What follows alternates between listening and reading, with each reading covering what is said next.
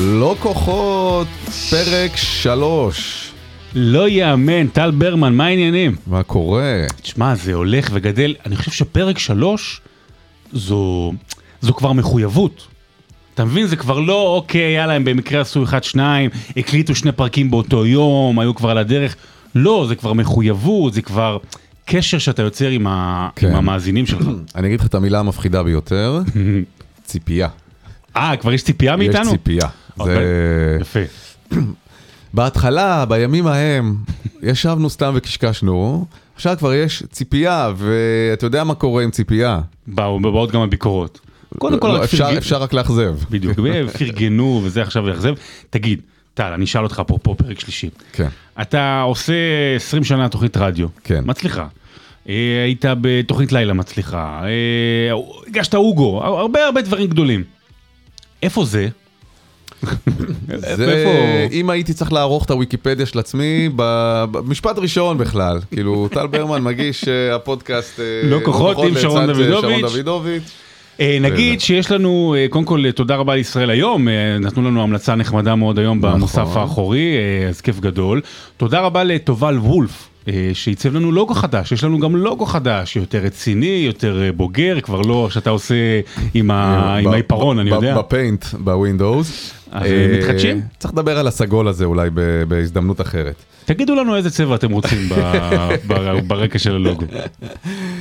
טוב, אז אנחנו מתחילים, ובעצם בואו נתחיל עם המילון. עוד דרך במילון. כרגיל. איזה אות היום אנחנו?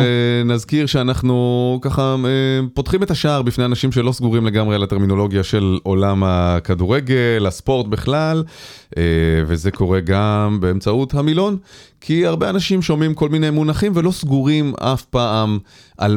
או, או לא לגמרי סגורים על מה זה בדיוק אומר, ואז נוצרת uh, תחושה הזאת שכאילו להיות אוהד uh, ספורט, או עוקב אחרי תקשורת הספורט, זה רק למי שכבר בפנים. Uh, אז היום אני רוצה שנדבר על המושג ליגיונרים. או, אחד האהובים עליי. כן. ליגיונר, בעצם זה נשמע צבאי, זה נשמע, הרי הליגיונר זה... צבא הליג'ן של הרומאים. כן, בדיוק. שם זה הומצא, לפני אלפיים שנה אה, בצבא הרומאי. בעצם ליגיונר הוא שכיר חרב שנלחם את מלחמתו של מישהו אחר תמורת אה, כסף. זה הומצא לפני אלפיים שנה בצבא הרומי, שם הם המציאו את הקונספט. אבל בתרבות של הספורט הישראלית, ליגיונר הפך להיות מונח לשחקן בדרך כלל כדורגל, שמס שחק בחול, איפשהו. לא משנה איפה דרך אגב. עכשיו, למה זה נהיה עניין? כי אה, אנחנו כולנו כישראלים חולים בתסמונת גל גדות. שיש ישראלי שמצליח בחול, אנחנו נורא נורא מתרגשים, כאילו אנחנו בעצמנו עשינו את זה, כאילו זה הופך אותנו לטובים יותר, וכאילו זה הופך את המדינה שלנו, את הערך של המדינה שלנו בעיני העולם, לגבוה יותר, שווה יותר, נחשב יותר, זה אני חושב מתכתב עם רגשי נחיתות שיש לנו כעם, כדת וכאומה. כדת משה וישראל. בול. אז יש בזה כמובן משהו מאוד פרובינציאלי, המעקב אחרי הליגיונרים, הרי כל שחקן שמשחק בחול מקבל סיקור, אתה יודע, אפילו נגיד... סתם, בערוצי ספורט אחת, נגיד משדרים את הליגה הגרמנית, מונס דאבור משחק שם, אז שיש משחק של הופנהיים, שזה הקבוצה שהוא משחק בה, אז כתוב, נגיד ביירן מינכן נגד הופנהיים, בסוגריים דאבור. אז טוב, התחלנו לשדר את איסטנבול בשקשיר, כמה זה אנשים מעניין, כי עדן קרצר משחק שם. יפה. אז זה התחיל כמובן, השורשים של זה בעבר הרחוק, היו שחקנים ישראלים כבר גם בשנות ה-שישים וה-שבעים ששיחקו בחול, אנחנו זוכרים את מוטה לשפיגלר בקוסמוס הניו יורקית משחק לצד פלא, ואחר כך היו הצלחות גדולות לאבי כהן ורוני רוזנטל בליברפול, והיו המון שחקנים בשנות ה-תשעים, בגלל חוק בוסמן, נתעכב על זה אולי פעם אחרת, שבעצם אירופה נפתחה עבור הישראלים, אז כולנו זוכרים את אף סי בום וגרסופרס והמון... אבי תקווה אגדי. וככה גם למדנו גיאוגרפיה. נכון. כי, וערים וטריוויה, כי המון שחקנים ישראלים ששיחקו בקבוצות די זניחות, אתה פתאום אומר, רגע, איפה זה ואיפה זה, ו, ומה ההיסטוריה של זה, ולומדים הרבה, אני חושב שאוהדי כדורגל יודעים הרבה גיאוגרפיה, במיוחד אירופאית, בזכות זה. עידן טל ברעיו ויקנו. כן, אז אתה אומר, רגע, איפה זה? אני יודע מה, בוא ניסה לטיול ברעיו ויקנו. זה כמובן הופך להיות לפעמים גם ביזארי. אני זוכר שכולנו עקבנו אחרי הליגה הסינית, כשרן זהבי שיחק שם, וידענו מה ההבדל בין גוונג'ו אר אף, והגוונג'ו הגדולה, ואיזה מחוזי, כמה אנשים במחוז. השיא של השיאים, אני חושב שעקבנו באזור אלפיים ושש עשרה אחרי הליגה האזרית, כי שחקן שאף פעם לא היה ממש כוכב, אפילו כאן בכדורגל הישראלי, בשם עידן ויצמן, שיחק בקבוצה שנקראת סימורק זקטלה, בליגה האזרית, ועקבנו אחרי התוצאות של מה קורה בליגה באזרבייג'אן. מרקו בלבול מאמן בהודו. כן, אימן, אימן. אימן, אימן, אחרי רצף של הפסדים. בדיוק, כן. אז למה זה קשור לעכשיו? כי יש משחק שנבחרת ישראל ממש ממש בקרוב. וברגע שליגיונרים חוזרים, פתאום מעלה את הערך. כמה שחקנים יש בסגל נבחרת ישראל עכשיו? עשרים וחמש, עשרים ושש, משהו כזה? עשרים ושלוש אמורים להיות עם הנתון. שזומנו וזה. עושה לך טריוויה ככה בלי לבדוק. כמה? כמה ליגיונרים מתוך ה-עשרים וחמש נגיד שזומנו? לדעתי חמישים אחוז. חמישים אחוז? אני הצלחתי לספור עשרה. אוקיי. אני רץ עליהם מהר. מנור סולומון מחולם, אלי דסה מסלטיק, ליאלה בדה בסלטיק. אלי דסה ברוסיה עכשיו. נכון, סליחה, בדינמו מוסקבה.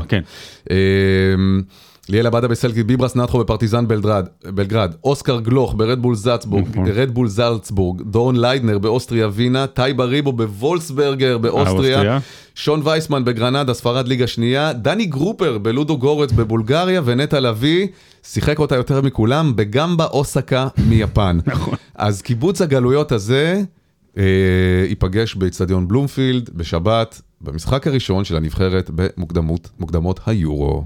כן, כן, לגמרי. ועוד דבר אחד אה, שנשמור אותו לסוף התוכנית, mm. פתרון תעלומת איתי שכטר. באמת? האם מתכוון לנגוח אל היד של מגן קריית שמונה, או לא? הוא ענה לך בסוף משבוע שעבר? תחכה לסוף.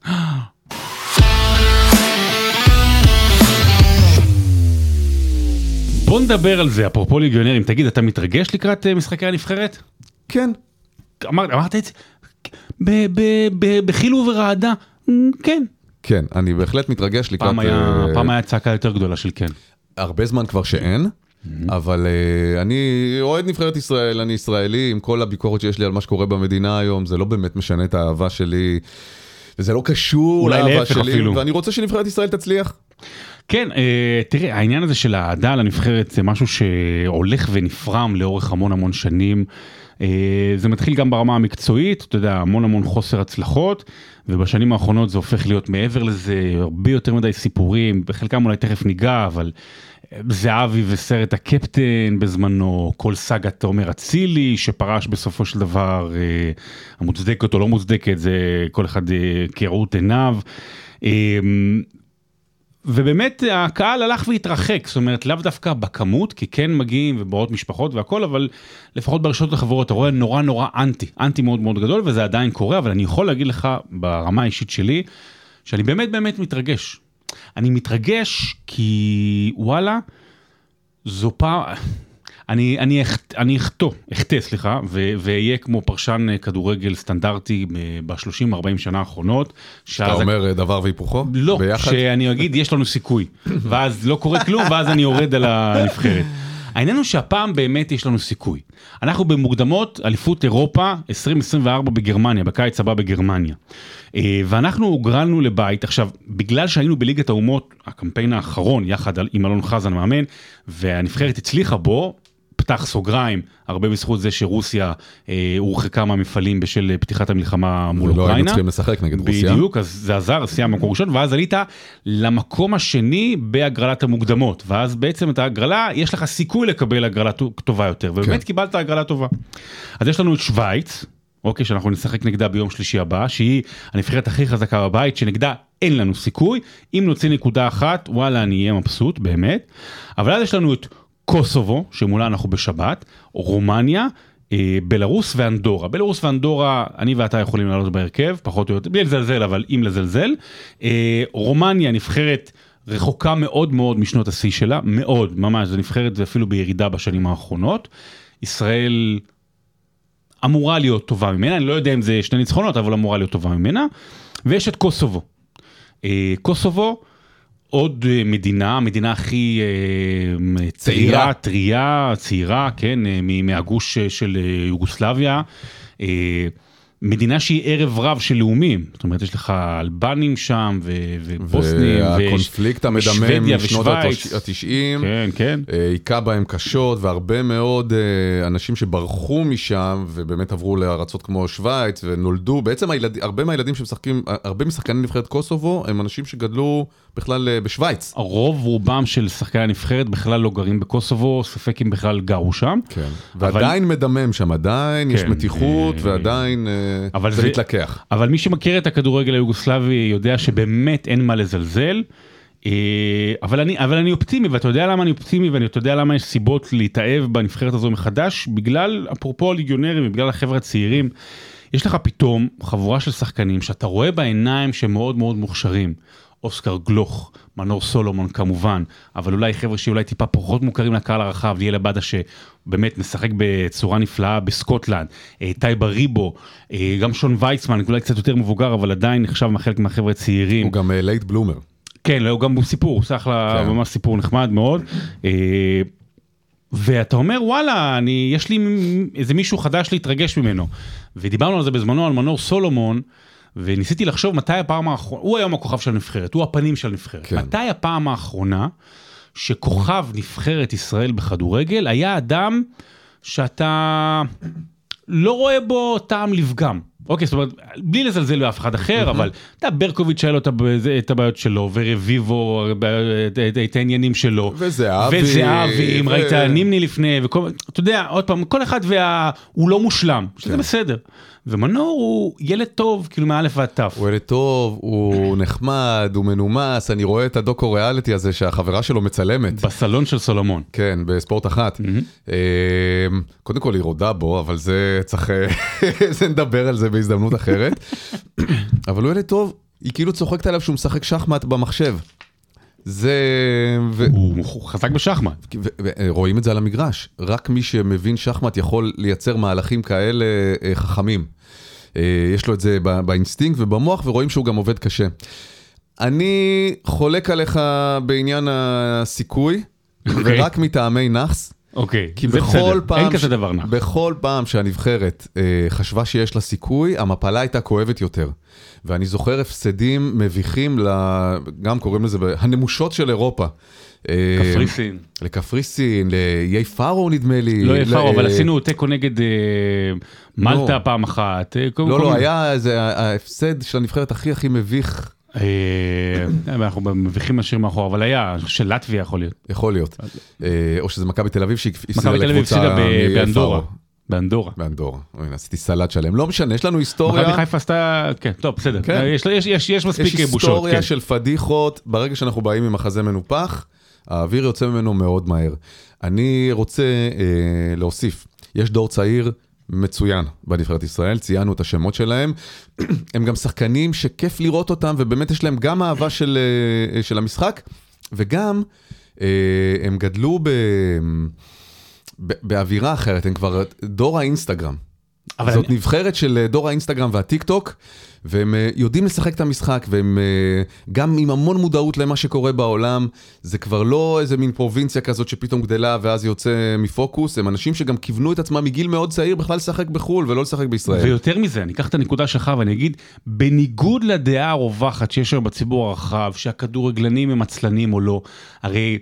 לדור, לדור שלנו, בוא נגיד, באוהדי הכדורגל שמעל גיל עשרים, אחת התמונות הכי זכורות שמבהירות מיהו הכדורגלן הישראלי, זה אותו סרט מפורסם של אימנואל רוזן, שהוא עוקב אחרי טל בן חיים, אפרופו ליגיונר, באמת, אחד שאגב הוציא ספר, הוא דבר על זה אולי בפעם אחרת, הוציא שחקן הכי הכי שהוציא שלוש מאות אחוז מהיכולת שלו, היה ברמות הכי גבוהות באנגליה, ולמותו דוד רביבו, הוא מסתכל בשעה שתים עשרה בצהריים, כמה כבר טל בן חיים עשה באימונים, ודוד רביבו עדיין תריסיו מוגפים בביתו. כן, עם הכפכפים והכפה. הדור השתנה.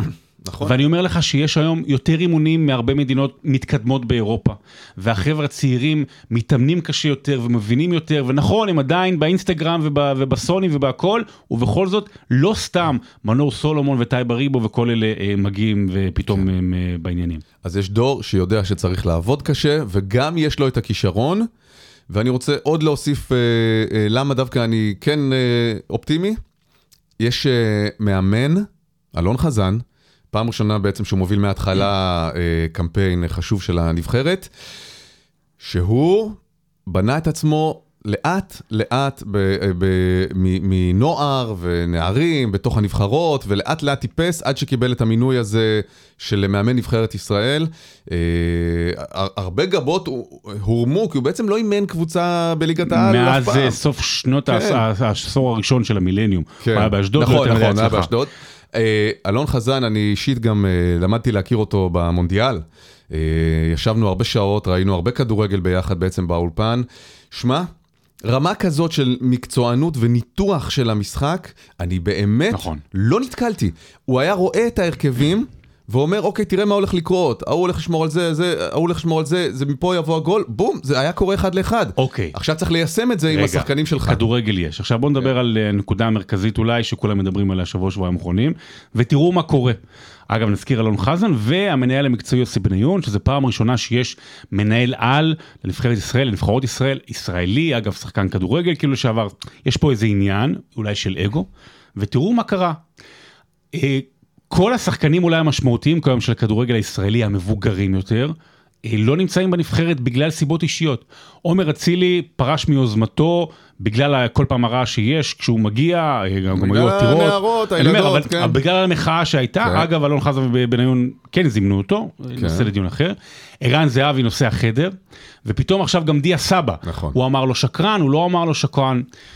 השאלה, ואני באמת מעלה את זה פה, אם הם טועים בשיקול הדעת האנושי, בניהול, או שאולי יש פה החלטה מודעת, כן, אנחנו נציב איזשהם גבולות מאוד מאוד ברורים, בידיעה שיש לנו דור שחקנים צעיר כל כך מוכשר, שהוא גם דור צח...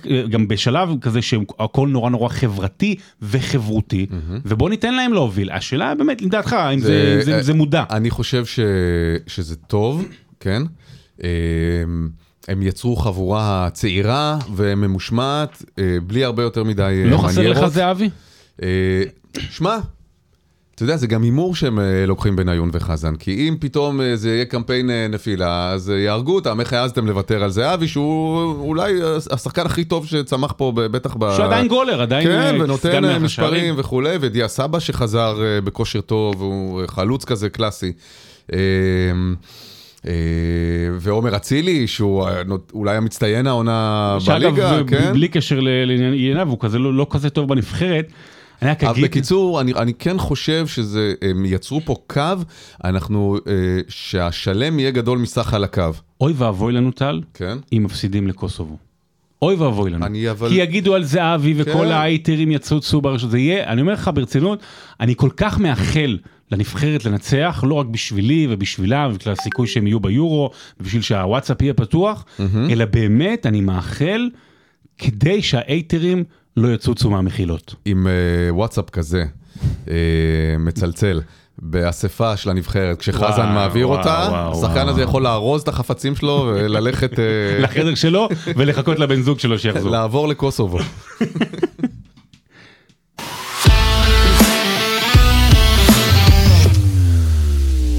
טוב, ראית הקלאסיקו השבוע? ראיתי חלקים. ריאל מדריד ברצלונה, כולם מבינים.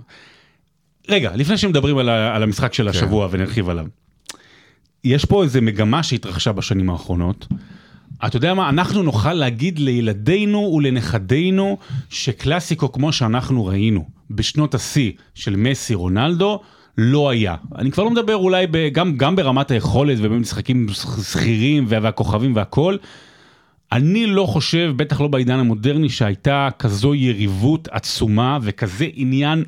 כלל עולמי, כשהיו משחקי קלאסיקו בעידן מסי ורונלדו. כי זה, אתה יודע, לא הפת אירופה פה ולא הפת אירופה שם, ומסי ורונלדו ומלא כוכבים אחרים, וצ'אבי וניאסטה ומודריץ' ו... מטורף. ואני חייב לומר, אתה יודע, שבשנתיים, שלוש האחרונות, בטח מאז שרונלדו עזב יותר, ברצלונה ירדה מקרנה, היא אגב עדיין לא חזרה לקרנה, בטח באירופה היא לא מצליחה בליגת האלופות. פתאום, אוקיי, בסדר, יש קלאסיקו. ראיתי, לא ראיתי, שכחתי, לא שכחתי, זה על הדרך. אני בתור אדם שעוקב אחרי ספורט, גיליתי רק יום לפני שהקלאסיקו יום למחרת. אין סיכוי בעידן הקודם, לפני כמה שנים, שלא היית יודע על זה שבועיים. שבועיים מראש, פרומואים, בלגנים. רושם לעצמך בלוח שנה. גם בכוכבית, באמת מאז שמסי ורונלדו לא נמצאים בליגה הספרדית, העניין בהרחב מאוד מאוד ירד. אני גם אגיד ככה, אוסיף על כוכבי קטנה, מאז שהליגה הספרדית בוואן, זה גם איכשהו קצת יותר קשה בתודעה להגיע לשם, כי זה ערוץ שהוא יותר נישה כזה. אני אסכים איתך, אבל אני חלילה לא ירד על וואן, אלא דווקא אפרגן לערוץ. אני דווקא אפרגן לערוץ הספורט, במובן הזה, להם כשהיה משהו, כשיש מוצר ביד טוב, הם, הם, הם יודעים לפמפם את זה. כן, כן, אני, אני לא אומר שום דבר על וואן, לא, אני לא. אומר שזה פשוט, אתה יודע, ברצף שלה, זה, זה פחות בולט. פחות אוקיי, ברצף זה פחות הליניאר, בולט. כן.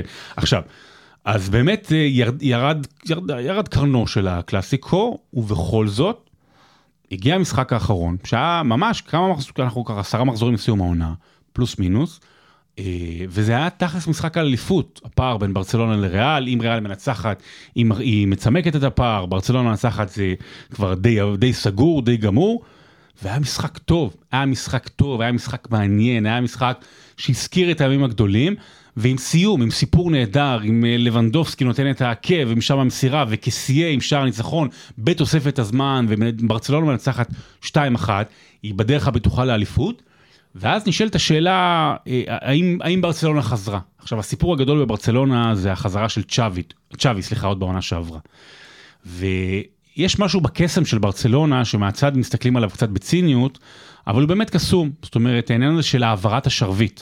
יוהאן קרויף, שבנה בעצם גם כשחקן, אבל גם כמאמן את תורת הטוטל פוטבול, עוד מהולנד, אבל יסם אותה בברצלונה, שיטת המשחק, הוא העביר אותה למגרש, מי שהיה שם פפ גוארדיולה, פפ גוארדיולה חזר, או בעצם התחיל לאמן ב-אלפיים ושמונה, הביא את זה למי שנחשבת אולי לקבוצה הכי גדולה בכל הזמנים, מסי ו- mm-hmm. וכל אלה שהיו שם, עם התורה של פפ גוארדיולה, ואז אחרי שנים קשות מאוד לברצלונה, מגיע צ'אבי, שצ'אבי הוא, הוא לפפ מה שפפ היה ליוהאן קרויף. כן. אבל, זה לא בדיוק. זאת אומרת, המשחק היה מעולה, אבל ברצלונה עוד לא שם, ברצלונה עוד לא בתיקה-טקה. זה גם לא התיקה-טקה, הכדורגל האטרקטיבי של פפ, שהמציא את השיטה הזאת, שאוי ואבוי למי שנוגע בכדור יותר מפעם אחת, או מחזיק אותו, או מעז להתברבר איתו. כדורגל הרבה יותר הגנתי, הרבה אחד אפס, הפועל תל אביב כזה, כדורגל של אחת אפס. ברצלונה ספגה העונה, סליחה, רגע, רגע, אם אני לא טועה תשעה שערים, אם אני לא טועה תשעה שערים, רגע, תכף אני הולך לשנה הנכונה, רגע, רשום לי, כן. היא ספגה העונה, תשעה שערים. כבשה ארבעים ותשע, ספגה תשעה שערים. כל העונה? כל העונה ספגה תשעה שערים, זה הכי נמוך מכל חמש הליגות הבחירות באירופה. וזו קבוצה שרצה לאליפות, כן? עכשיו, אתה יודע מה? מישהו אמר לי, זה מאוד מאוד יפה, אני גם אתן לו קרדיט, מור רכס, ידידינו מהערוץ. אם היה מאמן אחר, שמגיע נגיד דייגו סימון או מישהו אחר, אז, אז היו יוצאים עליו, אפילו עם ברצלונה מנצחת. זה לא כדורגל אטרקטיבי. זה לא הכדורגל של ברצלונה במובן הזה. אבל זה מתחיל תהליך, ואז מה זה דומה? כמו שרק מישהו מהימין יכול לעשות שלום בישראל, ורק מישהו מהשמאל יכול לעשות מלחמה, כי אין את ה... אין את ה... אז, אז ככה זה, זאת אומרת, רק לצ'אבי, בבשר מבשרה של ברצלונה, נותנים את ההזדמנות לבנות מחדש, והיא עברה מלא בעיות כלכליות, וההפסד של, האובדן של מסי, והפסדים כספיים, אז באמת מה שצ'אבי עושה, הוא בונה מחדש, עם פדרי וגבי והכישרונות צעירים. ובגלל שזה עובד גם, אז הוא... הביקורות נהדפות עוד לפני שהן מתחילות. ברצלונה קבוצה בטראומה, אחרי העזיבה של מסי. קשה מאוד להתאושש עם מישהו שהיה שבע עשרה שמונה עשרה שנים חלק משמעותי בקבוצה הזאת, אולי טיפה שש עשרה שנים. בעיקרון הוא מ-אלפיים וארבע כבר, את הבחורה שלו. אז זה מישהו שהשפיע כל כך הרבה על הקבוצה, והיה הכוכב הגדול בעולם, ופתאום איננו, הקבוצה בטראומה, בת שווי אה, אה, מציל אותה מהטראומה הזאת, וזה עובד וזה נראה טוב. אגב, ההצלחה של ברצלונה, היא, היא מעניינת דווקא על רקע, איפה שני הכוכבים הגדולים של העידן הזה, שרונלדו בועט בעצבים בבקבוקים בסעודיה, ומסי יורד עצבני לחדר ההלבשה בפריז, אחרי שהפסידו השבוע לקבוצה, הפסד ביתי ראשון. חזרו הביתה, מה שנקרא. כן, אז uh, אתה רואה איך הם uh, ככה דואחים להם, בעוד שברצלונה uh, וריאל נתנו הצגה באמת כמו בימים היפים של הקלאסיקויים. נכון, ורק עוד נקודה אחת על ברצלונה, זה כאילו הפכים משלימים, כי אתה שואף, אתה שואף למשהו שהכרת פעם, אבל אתה חייב להתחיל מההתחלה, זאת אומרת, אתה חייב להבין את המציאות, ולשאוף לעתיד טוב יותר.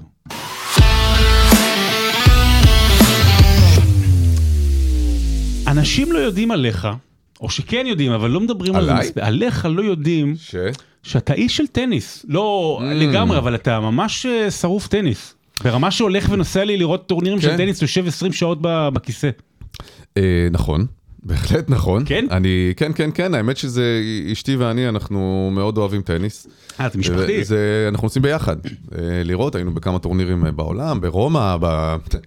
שיא השיאים של חיי כצופה טניס התרחשו בספטמבר האחרון אה, בלייבר קאפ, משחק הפרישה של פדרר, אה, אירוע, כל סופה של הפרישה. זה, זה היו שלושה ימים של עשר שעות טניס ביום, כל הגדולים התקבצו ביחד, זה היה מדהים. אגב, באיזשהו, אה, באיזשהו פוקס יצא ש... היה לי, זאת אומרת, הייתי, כמו שאתה יושב לידי, אין, אין בינינו מטר, mm-hmm. ככה הייתי מנדל. מטורף. ומפדרר. מטורף. ו, ושמעתי אותם מדברים, ו, ונדל אפילו עשה לי שלום כזה, כי צעק לו, רפה, רפה. איך בסוף כל אחד, אופר, אתה, אתה, אתה איש רפה, נכון? אני לא? איש רפה. למה? טים רפה. אה, הרגש. הרגש. הרגש שלו, כן. שהוא מתפוצץ, הוואמוס. אה, יותר קשה לו, מאשר לפדרר. וג'וקוביץ' הוא הבד גאי, כאילו, זה קונצנזוס שהוא, כאילו, תחת של בן אדם. בטח שכן אפשר. ילדז. אבל רפה הוא קשה לו, הוא מתאמץ, הוא מזיע, הוא לחוד בתוך עצמו עם כל הטקסי או סי די שלו, ואני טים, טים רפה, אני גם מאוד אוהב את פדרר, מעריך אותו, כן, אבל אתה אומר, כאילו, לבחור אחד, זה רפה. עכשיו פדרר יכול להיות רגוע. יפה שלפדרר לא אמרת שלום. אני אגיד לך, זה מעניין מה שאתה אומר, וזה קשור מאוד גם למה שדיברנו מקודם, על, על ההתחדשות של ברצלונה וצ'אבי והכל. אנחנו, אוהדי ספורט, קשה לנו לשחרר מהעבר. אנחנו, אנחנו תקועים בעבר, אנחנו תקועים בנוסטלגיה. ובטח אחרי דור, שאני אגיד את זה כך, לא היה כמותו בטניס, שזה טופ טרי, אפילו טופ פור, אפילו יגידו, ג'וקוביץ', נדל, פדרר, וגם אנדי מרין, גם הכניס אותו, ששלטו פה ועדיין שולטים פה שתים עשרה שלוש עשרה שנה, זה אין לזה אח ורע, לא כך, ובגלל זה גם כל אחד מהם למעלה בפסגה, בפסגת התארים, ואז אנחנו לא, ואז קורה דבר נהדר, שאנחנו אוהבים אותם, אבל קורה גם, קוראים דברים לא טובים, שדור חדש לא יכול להתפתח, כי יש לו מחסום מאוד מאוד גדול. תקרת תלדה מאוד נמוכה. אבל גם בעיניים שלנו, זאת אומרת, אנחנו, אנחנו לא משחררים ולא נותנים למישהו אחר להיכנס, כי הוא אומר, אה, הוא לא פדר, אה, נדל היה עושה זה יותר טוב, אין לו את המנטליות של ג'וקוביץ' כל מיני כאלה. אבל, אבל, זה גם כי לא צמחו כישרונות עצומים. מה זה לא כישרונות? אתה יודע, יש לא, כל מיני... לא צמחו, אבל כמו, אבל אין כמו פדרר, נדל וג'וקוביץ'. נכון. זה, זה פעם ב-חמישים שנה דבר כזה. וכל מי שצמח עד עכשיו באמת לא הצליח לדגדג אותם. צמחו כל מיני, אתה יודע, קיריוס, ציציפס, כל מיני כאלה.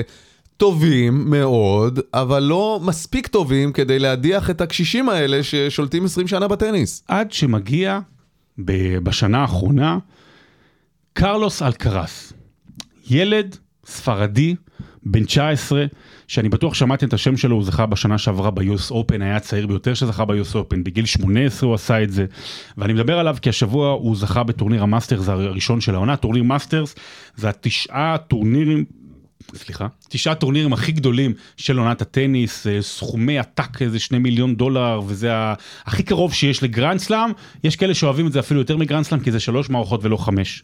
והוא זכה באינדיאן ווילס, שזה הטורניר הראשון של העונה בצפון אמריקה, רק נגיד, נדל, פדר פרש, נדל פצוע, ג'וקוביץ' לא נותנים לו להיכנס כרגע לארצות הברית, כי, שהוא לא מחוסן, כי רק במאי השתנו התקנות, זה גם מטומטם, זה כבר מטומטם. ואלקרס ניצח, הוא גבר בגמר על דניל מדוודב, שהוא טופ שלוש, טופ חמש בעולם כיום, בשתי מערכות, שש שלוש שתיים, הוא זכה בטורניר הזה בלי לאבד אפילו מערכה אחת. ומה שמיוחד בילד הזה, שהוא, דיברנו על מרי ונדל וג'וקוביץ' ופדרר, mm-hmm. הוא כאילו תומן בחובם את, את כולם. יש בו, יש בו משהו מכל אחד. אם אתה מסתכל ומבין טניס, אתה רואה בו את הייחודיות. הוא גם רציני, מקצועי ויסודי. הוא גם מרגש. כי הוא ספרדי, כן? אז הוא נתן את הדבר המוסים. ודאי, ויש לו סטייל. כן. והוא גם, אתה רואה, שזה קצת ג'וקוביצ'י, הוא לא מפחד למעוך. למוח את הערב, כן. כן, הוא לא מפחד ללכת לו באמת על הראש, עד הסוף. וחבר את כל זה, הוא ניחן גם בדבר הזה שמביא חוזים וקמפיינים, יש לו סטאר קואליטי טבעי ובשמיים. כן. אז הוא באמת יציר הטניס הגדול, המשמעותי, עם... שכל הענף נושא אליו עיניים, כי אולי באמת הוא, הוא יציל אותו מהחוסר הזה, מהריק שיווצר, ברגע שגם פדרר, גם נדל וגם ג'וקוביץ' לא יהיו איתנו. אבל זה תלוי בנו.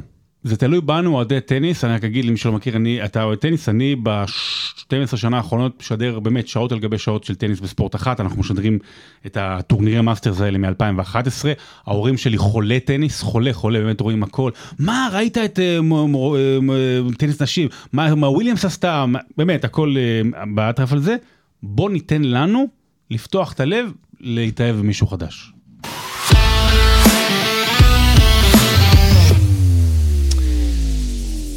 דיברת על ליגיונרים, אוקיי, דיברת על ליגיונרים, ואני רוצה לספר לך על ליגיונרית שלא שמעת עליה, עודבת ודה שגם אני עד לפני כמה ימים כאילו אמרתי מה, וזה לא שמתי לב. Mm-hmm. רקע, בימים אלה אה, נערך אה, טורניר המכללות, כדורסל המכללות, סליחה, בארצות הברית, שזה, יש לי סיפור אגב לשבוע הבא משהו טוב על פינת ההיסטוריה, אבל זה רק שתדעו, הדבר הכי מטורף בספורט האמריקאי, יותר מה-אן בי איי ו-אן אייץ' אל ו-אן אף אל והכל, ספורט מכללות, אגב גם בגלל הימורים, אבל גם בגלל העניין השייכי והשייכות והקהילתיות, כן. באמת זה פסיכי. אז יש עכשיו את גם הכדורסל גברים, גם כדורסל נשים, ויש לנו שחקנית, שחקנית ישראלית, שקוראים לה ירדן גרזון, בת שמונה עשרה, שמשחקת באינדיאנה, ואינדיאנה סיימה ראשונה בסקטור שלה, ממזרח, זה לא בדיוק מזרח, זה דיוויז'ן, אוקיי, במקום שם בדיוויז'ן שלה, אפילו בכלל, בכל ארצות הברית. ירדן גרזון סיימה את העונה הסדירה, עם ממוצעים של כמעט עשר נקודות, ועוד כמה דברים יפים, כשהיא נבחרת לחמישיית הרוקיז, בארצות הברית זה הפרשמן, פרשמן השנה הראשונה בקולג', חמישיית הפרשמניות של השנה, שזה הישג באמת אה, אה, מרשים ממדי, אבל קרה משהו שלשום.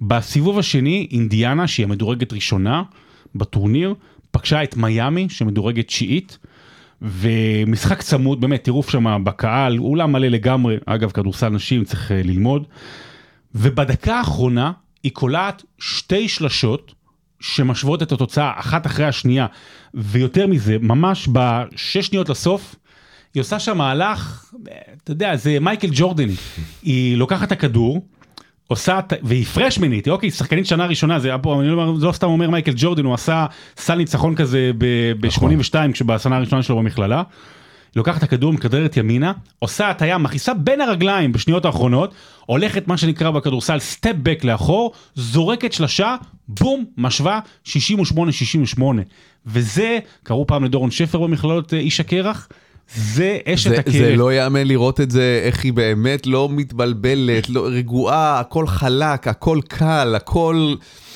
פלואו מדהים וקור רוח באמת של ווינרית. אני מודה, באמת לא שמעתי נכון, עליה אני, לפני, אני, אני גם לא. עד אתמול שלשום. קצת הסתכלתי, אחותה גם משחקת במכללות האמריקאיות. כן. אבא שלה היה שחקן כדורסל, היא גובה מטר תשעים. זה גבוה, כן, גבוה. גבוה. כן.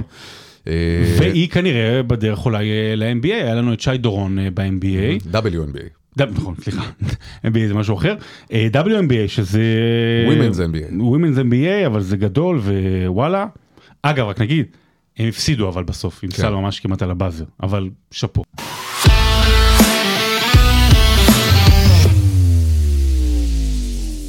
ולפני סיום, הבטחנו בתחילת התוכנית פתרון לחידת איתי שכטר, האם אכן...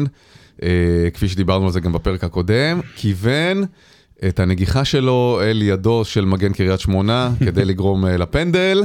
תקציר הפרקים הקודמים, ניסינו להשיג אותו בהקלטה, וחזר אלינו עם התשובה הזו. היי טל, מה קורה? הבנתי שכל נושא הפנדל, יש המון המון שאלות, אז אני רוצה לעדכן אותך. גם אני קיבלתי הרבה הודעות באינסטגרם ובפייסבוק, כמובן שלא ניסיתי לפגוע לו בכוונה ביד, בשביל לעשות דבר כזה, אתה צריך להיות הרבה יותר מתוחכם, אפילו ממני, וזה כמעט בלתי אפשרי. ראיתי את הכדור בגובה, ניסיתי להוציא רוחב, ולמזלי פגע לו ביד, ושרקו לפנדל. אבל אי אפשר לעשות דבר כזה בכוונה. זה נגד הטבע, מה שנקרא. יפה. תודה והמשך יום נעים. אפילו כשהוא משקר אני מאמין לו. לא. אחלה שכטר שבעולם. מת עליו, באמת, מת עליו. הוא יהיה כוכב דרך כלל. אני בדיוק רציתי להגיד שאני כבר מחכה להיום שהוא יפרוש מהמשחק כדי שיצטרף לתקשורת. שכטר, אם אתה מקשיב, אנחנו יש לנו במקום פנוי בספורט אחד, דיר בלק, אתה הולך למקום אחר. פינת היסטוריה. נכניס, אנחנו לקראת קמפיין של נבחרת ישראל, מאחלים המון בונה בהצלחה, ואנחנו, חשבתי שתיתן במיליון בערך, מדבר ספורטיבי. מה זה מדבר ספורטיבי בערך לישראל? כמה זה? חמישים?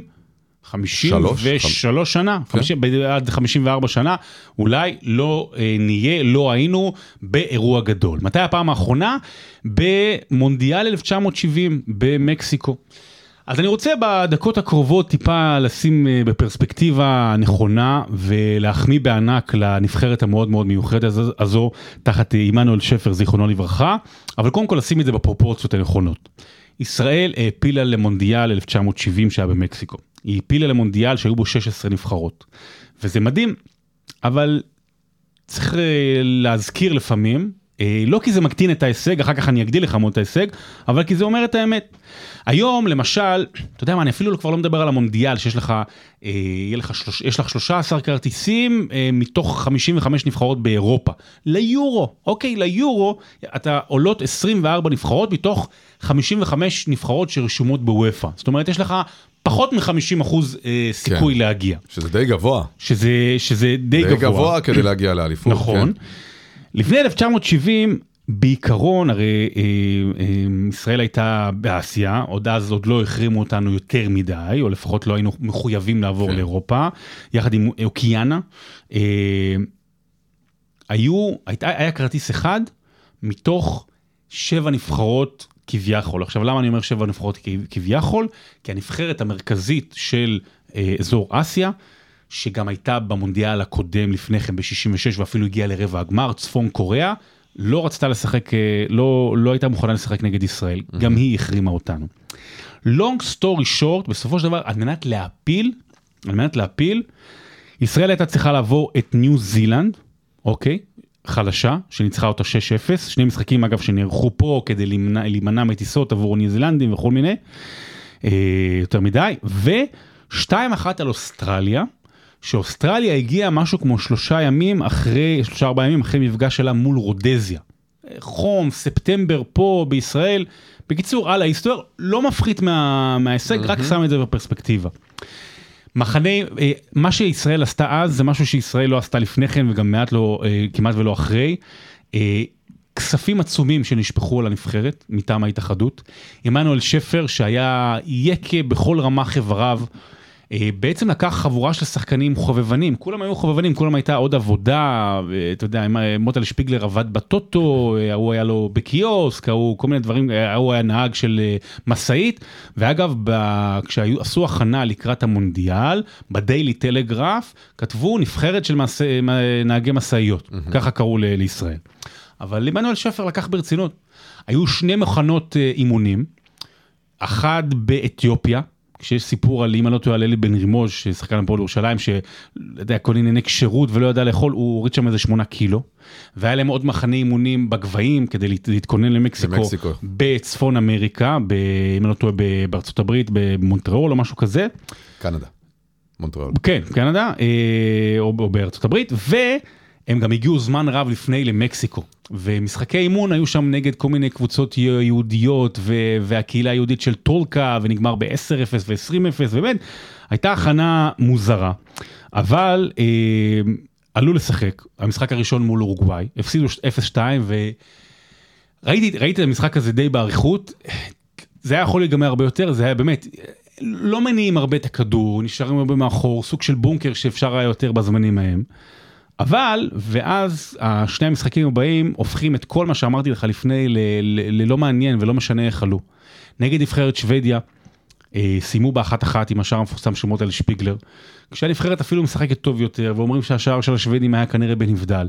וההישג הגדול באמת היה ה-אפס אפס מול איטליה. איטליה הייתה אלופת אירופה ב-שישים ושמונה, היא הגיעה עד לגמר ב-שבעים, יש שם כמה מהשחקנים הגדולים בתולדות איטליה ששיחקו, עד היום זוכרים שם איך השחקנים הישראלים פוצצו אותם במכות, אבל, ואני רוצה להגיד לך, וזה יזכור לנו את המעגל, אפרופו אלון חזן והריבים, גם שם היו ריבים לא נורמליים בין עמנואל שפר לבין הכוכבים, גיורא שפיגל, מוטה לשפיגלר. אחרי ההפסד לאורוגוואי, היו כותרות ענק בעיתון, הם לא יכולים לשחק ככה, הם עצלנים, היה דיבור רציני על לפטר ולהחליף את עמנואל שפר במהלך הטורניר, היו גורמים מקורבים, כאילו כמו שיש היום, היו לך ציטטות גם אז. כי לפעמים אנחנו, סליחה, מסתכלים על העבר באיזה מין אידיאליזציה, כאילו, אז ידעו לעשות, אז ידעו לנהל, אז ידעו להתנהל, ולא שכלה היה, וכנראה תמיד יהיה. שיטת היה בסדר, תמיד הייתה ותמיד יהיה בסדר.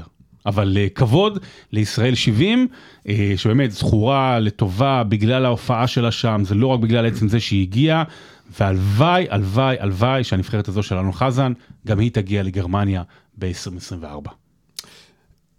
זווית צד קטנה. יש באמת הילה גדולה סביב השחקנים האלה ששיחקו בפעם היחידה שישראל שיחקה במונדיאל באותו אלף תשע מאות שבעים. ג'ורג' בורבה, שהיה חלוץ גדול בהפועל תל אביב, אחרי זה הסתובב בכל מיני קבוצות, אבל גם לנתניה הגיע, אבל הכרתי אליו בהפועל תל אביב. הוא היה בסגל נבחרת ישראל למונדיאל, לא שיחק, ישב על הספסל בכל המשחקים, לימים הוא גר פה בשכונה, והפעיל חוגי כדורגל, והיה המאמן של הבן שלי. וואלה. כן. עכשיו תשמע, הייתי מגיע להסתכל באימונים באמת בהתרגשות אמיתית, כי זה מישהו שהוא באמת מהיכל התהילה של הכדורגל, זה נפיל, זה, אתה יודע, שמעון פרס, זה כזה, ג'ורג' בורבה, הוא היה במונדיאל. כל השמות של הפוליטיקאים של פעם כזה, אתה יודע, דוד לוי. כל אחד והקונוטציה שלו. אז סיימנו. כן, נגיד תודה רבה. כן. וביי. שבוע הבא. ובהצלחה לנבחרת ישראל. הלוואי. ביי.